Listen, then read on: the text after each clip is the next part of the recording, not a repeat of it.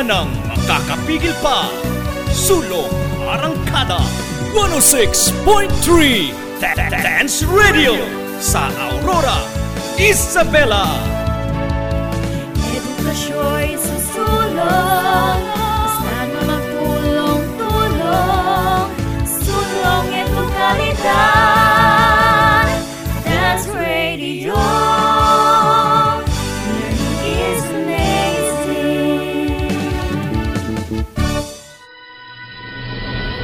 mapanuri mapagnilay, at makabayan. Araling Panlipunan Learning Area. Araling Panlipunan Learning Araling Panlipunan Learning Area. Ihahatid sa inyo ang mga aralin sa kasaysayan, economics, at mga kontemporaryong issue Dito lang yan sa 106.3 DWDR-FM Dance Radio. Ang silid aralan sa radyo.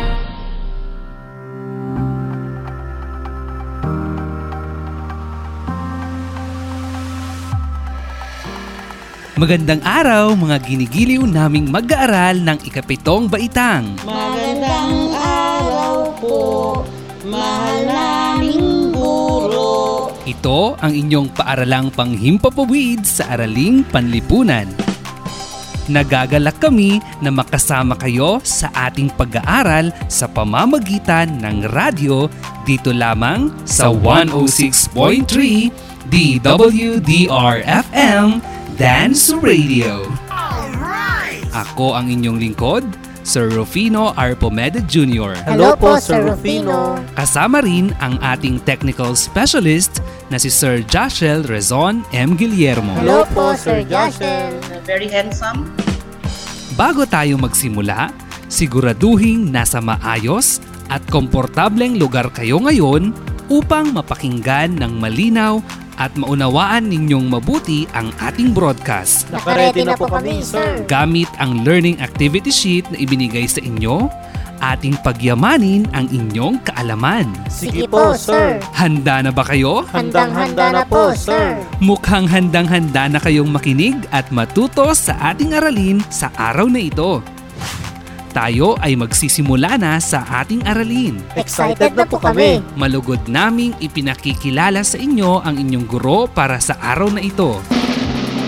Ma'am Bernadette T. Regaton.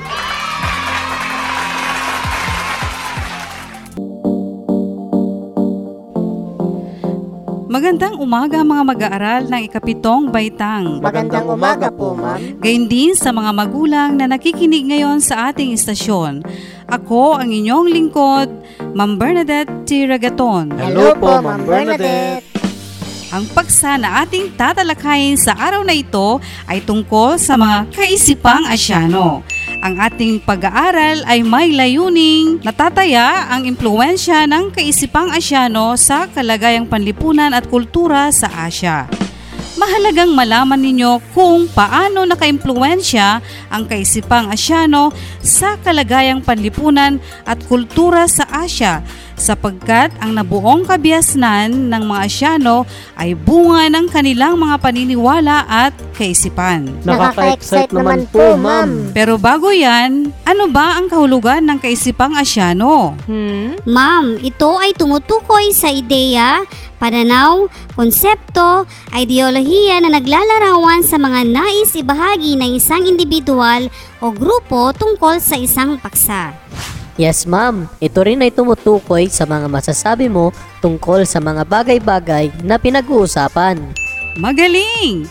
Ang mga kaisipang ito ay nakatulong upang matamo ng mga Asyano ang mataas na moralidad ng pamumuhay. Higit sa lahat, ito ang gumising sa isipan ng mga Asyano upang malinang ang mga kahangahangang pagbabago sa lahat ng aspekto ng kanilang pamumuhay. Ma'am, ano-ano ang mga kaisipang Asyano na nabuo sa Asya? Okay, ang mga kaisipang Asyano ay ang Son of God o Mandate of Heaven sa China, Divine Origin sa Japan, Men of Prowess sa Pilipinas o Timog Silang Asya, Devraz sa India, at ang kaisipang Islamiko mula sa Saudi Arabia o Kanlurang Asya.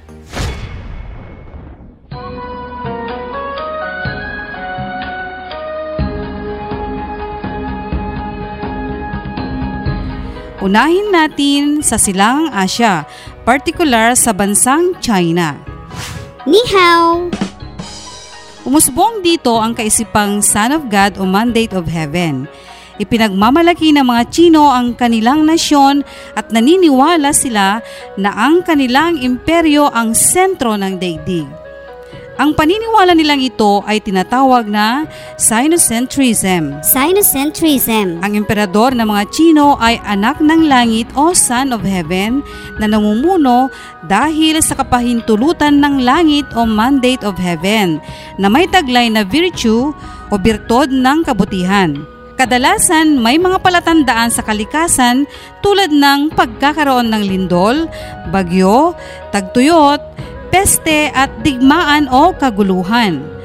Kapag ito'y naranasan ng imperyo, isa itong palatandaan na hindi nasisiyahan ang kalangitan sa nakaupong emperador kaya kailangang mapalitan ito. Ma'am, dahil ba sa kaisipang Mandate of Heaven kaya laging magpapalit ng namumunong emperador sa China? Oo, batay sa kaisipang Mandate of Heaven, kung ang pinuno o emperador ay namamahala ng di ayon sa kabutihan, siya ay nilalabanan o pinapatalsik ng isang makapangyarihang angkan o pamilya. Kaya maraming mga dinastiya at emperador ang nagdaan sa bansang China. Magpapatuloy ang ating talakayan pagkatapos ng isang paalala. Amazing tips sa pag-aaral ngayong new normal. Una, matulog sa tamang oras. Siguraduhin mula 7 hanggang 8 oras ang iyong pagtulog. Sapat na iyan upang gumana ng maayos ang utak upang makapag-isip. Siguradong good day ka, kaibigan. Ikalawa, magtala o gumawa ng sariling schedule.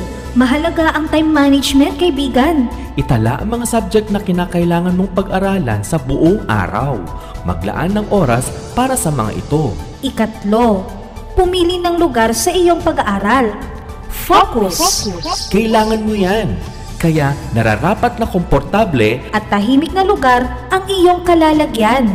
Ah, huwag rin kalilimutang ipahinga ang utak. Find time to relax upang handa ka muling mag-aral kinabukasan. At iyan ang ating amazing tips, kaibigan. Kahit new normal, tuloy pa rin ang pag-aaral.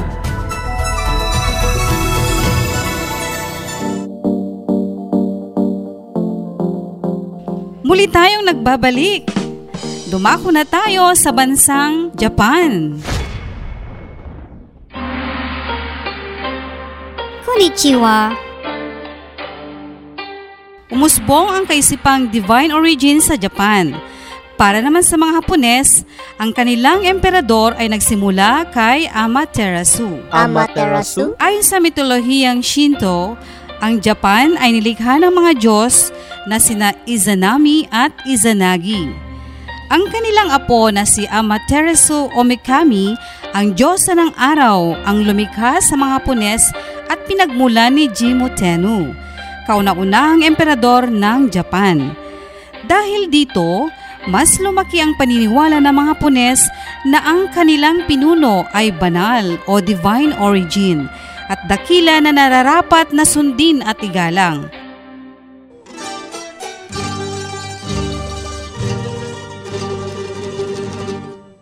Sa Pilipinas at ibang mga bansa sa Timog Silang Asya, ang mga namumuno ay batay sa katapangan, kagalingan at katalinuhan o men of prowess. Men of prowess? Maaring ikategorya ang mga sinaunang datu bilang men of prowess sa dahilang pinili sila sa kanilang barangay, bunga ng kanilang katapangan, katalinuhan o kagalingan. Namaste! Sa Timog Asya naman, sa bansang India, umusbong ang kaisipang Devraj. Devraj. Ano ang nakasaad sa kaisipang ito? Ma'am, naniniwala sila sa pinakamakapangyarihang Diyos na walang kapantay at hari ng daigdig na namumuno sa kanila ng may paggalang at kakalmahan sa buong mundo. Mahusay! Marhaba. Samantala, dumako na tayo sa lugar ng mga Muslim. Anong kaisipan ang nabuo ng mga ito?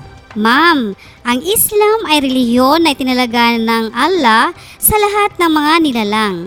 Ang ibig sabihin nito ay pagpapasailalim, pagpapasakop, pagtalima at pagsamba sa nag-iisang tunay at tanging Diyos ang Allah.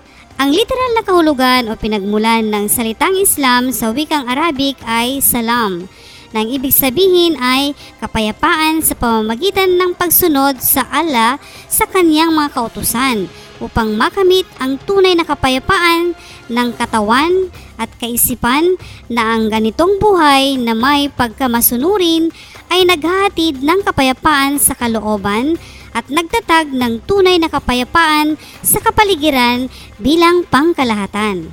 Magaling! Magbabalik ako makalipas ang isang paalala.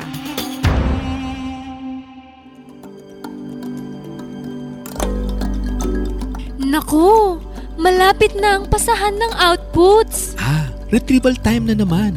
Narito ang mga dapat mong tandaan sa pagpasa ng outputs mo, Kadonyan. Tiyaking nakasulat ang iyong pangalan sa bawat subject na iyong ipapasa. Oops, huwag ding kalimutang isulat ang iyong seksyon kung saan ka kabilang. Mahalagang lagyan din ng label na Week 1 Week 2, 3 o 4 ang iyong outputs kung anong aralin at bilang nito upang malaman ng guro kung kumpleto ang iyong ipinasang outputs sa bawat linggo. Kadonyan! Maaari, isulat din ang pangalan ng iyong guro sa bawat subject. Kung may color coding, sundin ito upang madaling malaman ng iyong advisor at maibigay sa tamang guro. Paghiwalayin ang mga sagutang papel sa bawat subject. Huwag paghaluin ang iyong mga sagot sa dalawang subject sa iisang papel. Kung masusunod mo ang mga ito, tiyak ang mga guro ay hindi malilito. Sa pagpasa ng mga outputs, tiyaking maayos at organisado. Ayusin ang output batay sa mga sumusunod na bawat aralin. Una, sagot ng mga gawain. Pangalawa, reflection. Pangatlo, lingguhang pagtataya. At pang-apat, summative test kung mayroon. Isang paalala mula sa pamunuan ng Tonya Ororo National High School at ng istasyong ito. Tayo ay nagbabalik. Ngayon, mga mag-aaral, ulitin nga kung ano-ano ang mga kaisipang Asyano na umusbong sa Asya. Ma'am, sa bansang China ang kaisipang mandate of heaven. Sa Japan ay paniniwala sa divine origin. Sa Timog Silangan, partikular sa Pilipinas, ay paniniwala sa men of prowess. Sa India ay paniniwala sa Devraj. At sa Kanlurang Asya ay ang kaisipang Islamiko. Magaling! Sa tingin ninyo, paano nakaimpluensya ang mga tinalakay nating kaisipan sa mga Asyano? Ma'am, lubos na nakaimpluensya ang mga nabanggit na kaisipang Asyano sapagkat lumaganap ang mga ito sa buong Asya at maging sa buong mundo. Tulad ng mga Chino, dahil sa paniniwalang Sinocentrism na kung saan sila yung pinakamataas na lahi, patuloy nilang ipinararamdam na sila ay ang pinakamakapangyarihang lahi. Sa mga Muslim naman ay gagawin nila ang lahat upang masunod ang mga utos ni Allah. Tama! Ngayon ay atin nang simulan ang pagsagot sa unang gawain na pinamagatang Alamin Mo! Mayroong sampung pangungusap sa inyong Learning Activity Sheet o LAS mula pahina 14 hanggang 15. Ang gagawin ay susulat ang salitang tama kung wasto ang tinutukoy ng pangungusap. Mali kung ito ay nagsasaad ng maling impormasyon tungkol sa mga kaisipang asyano. Isulat ang sagot sa sagutang papel. Inyo namang kumpletuhin ang chart para sa pangalawang gawain sa inyong learning activity sheet, pahina 15. Isulat lamang sa ikalawang column ang rehiyon kung saan matatagpuan ang mga sumusunod na bansang asyano. Sa ikatlong column ay ang paniniwala o kaisipang asyano ng bawat bansang nabanggit. Ma'am, pwede po bang makahingi ng example? Halimbawa, sa bansang China, Saang rehiyon ito nabibilang? Nabibilang ito sa silangang Asya. Tama! Anong kaisipang Asyano ang pinaniniwalaan ng mga Chino? Sila ay naniniwala sa kaisipang Son of God o Mandate of Heaven. Magaling! Nakuha ba kung paano ito sasagutin? Opo, ma'am! Mahusay! Ngayon, pwede nyo nang ituloy ang pagsagot sa bansang Japan, India, Pilipinas at Saudi Arabia. Dumako naman tayo sa pangatlong gawain, ang suriin sa pahina 15. Sagutin ang apat na pamprosesong tanong sa pahina 17. Ang ikaapat na gawain ay iguhit mo sa pahina 17. Ang gagawin ninyo ay guguhit kayo ng larawan sa loob ng trianggulo na nagpapakita ng nais ninyong ayos ng kalagayan ng bawat mamamayan sa Pilipinas. May dalawang pamantayan sa pagbibigay puntos sa gawaing ito. Una ay ang nilalaman. Kung naiguhit at nailahad ng mahusay ang kalagayang panlipunan sa Pilipinas, mabibigyan ng 10 puntos. Pangalawa ay ang ebidensya. Dapat makapaglahad ng konkretong ebidensya sa kalagayang panlipunan sa Asya na mabibigyan ng 10 puntos at ang kabuang puntos para sa gawain ito ay 20 puntos. Dumako na tayo sa ikalimang gawain, tayahin mo sa pahina 17 hanggang 18. Basahin ang sampung katanungan tungkol sa mga kaisipang Asyano na ating natalakay at isulat ang letra ng tamang sagot sa inyong sagutang papel. Sa bahaging refleksyon sa inyong learning activity sheet o LAS sa pahina 18, sa puntong ito ay gagawa kayo ng refleksyon tungkol sa tatlong bagay na natutunan nyo sa aralin. Alin sa mga ito ang higit kang nakaugnay bilang mag-aaral, bilang Pilipino at bilang Asyano? Isulat ang inyong refleksyon sa sagutang papel. Mga mag-aaral, Huwag ding kalimutang sagutin ang mga tanong sa lingguang pagtataya ng ating asignaturang Araling Panlipunan 7. Opo, ma'am! Huwag kayong mag-alala sapagkat pagkatapos ng ating broadcast, ay may sapat kayong panahon upang gawin at tapusin ang mga ito bago ang takdang araw ng pagpasa ng inyong mga outputs. Natapos na natin ang ating pag-aaral tungkol sa mga kaisipang Asyano at kung paano nakaimpluensya ang mga ito sa kasalukuyan. Ang mga ito ay ang Son of God o Mandate of Heaven sa China, Divine Origin sa Japan, Men of Prowess sa Pilipinas o Timog Silang Asya, Dave Raj sa India, at ang kaisipang Islamiko mula sa Saudi Arabia o Kanlurang Asya. Ayan, binabati ko kayo sa masigasig ninyong pakikinig at kooperasyon. Kung mayroon man kayong mga katanungan o gustong linawin, pwede kayong mag-text o mag-chat sa inyong guro sa Araling Panlipunan Grade 7. Maraming salamat sa inyong pakikinig. Ako muli ang inyong guro, Ma'am Bernadette T. Ragaton. Hanggang sa muli, paalam!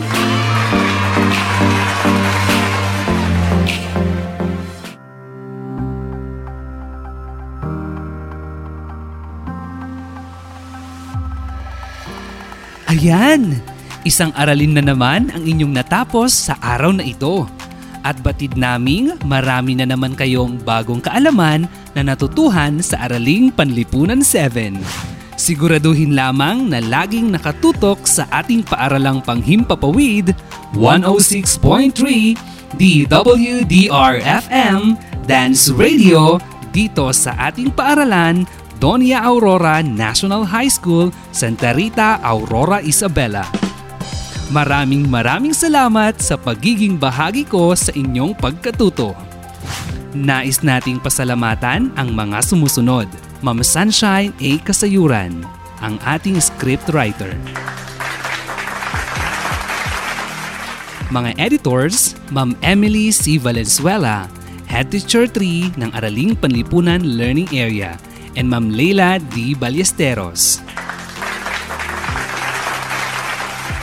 At ang ating technical specialist, Sir Joshua Rezon M. Guillermo. Isang mapagpalang araw sa ating lahat. Hanggang sa muli, paalam!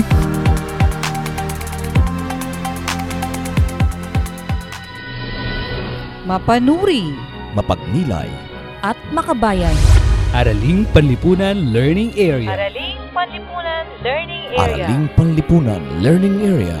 Ihahatid sa inyo ang mga aralin sa kasaysayan, economics, at mga kontemporaryong issue.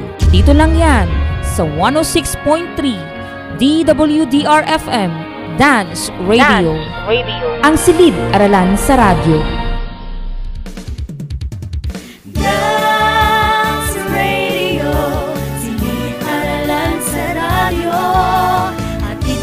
Namin makabago, paraan ang pagtuturo. Wala nang makakapigil pa. Sulong Arangkada 106.3 Dance Radio sa Aurora, Isabela. Edukasyo'y susulong